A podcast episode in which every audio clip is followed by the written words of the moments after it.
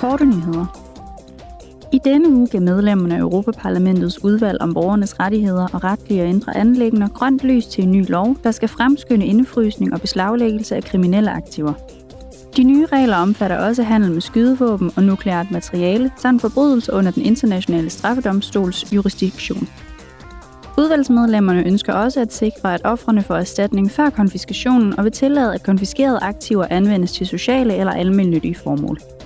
Mellem 2010 og 2014 blev kun 2,2 procent af udbyttet fra kriminalitet indefrosset i EU. Denne uge blev det femte Europaparlament for personer med handicap afholdt. Endagsarrangementet samlede over 600 handicapforkæmpere, politiske beslutningstagere og andre interessenter. Arrangementet fungerer som en platform til at drøfte personer med handicaps rettigheder. Europaparlamentets formand, Roberta Metsola, holdt en åbningstale. Her sagde hun følgende. The European Union's motto den europæiske unions motto, forenet i mangfoldighed, betyder, at alle skal have mulighed for at deltage i vores europæiske projekt.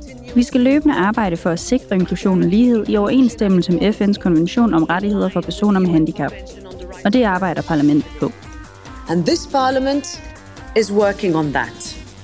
Som et pilotprojekt indførte EU i 2016 EU-handicapkortet, der blev vedtaget på frivillig basis i otte medlemslande. Europakommissionen bør fremsætte et lovgivningsforslag om kortet inden årets udgang. I dag holder Transport- og Turismeudvalget et interparlamentarisk udvalgsmøde om gennemførelsen af transportmålene i Fit for 55 på national plan. Formålet med mødet er at udveksle synspunkter med medlemmer af de nationale parlamenter og medlemslandenes holdninger og erfaringer omkring dette emne.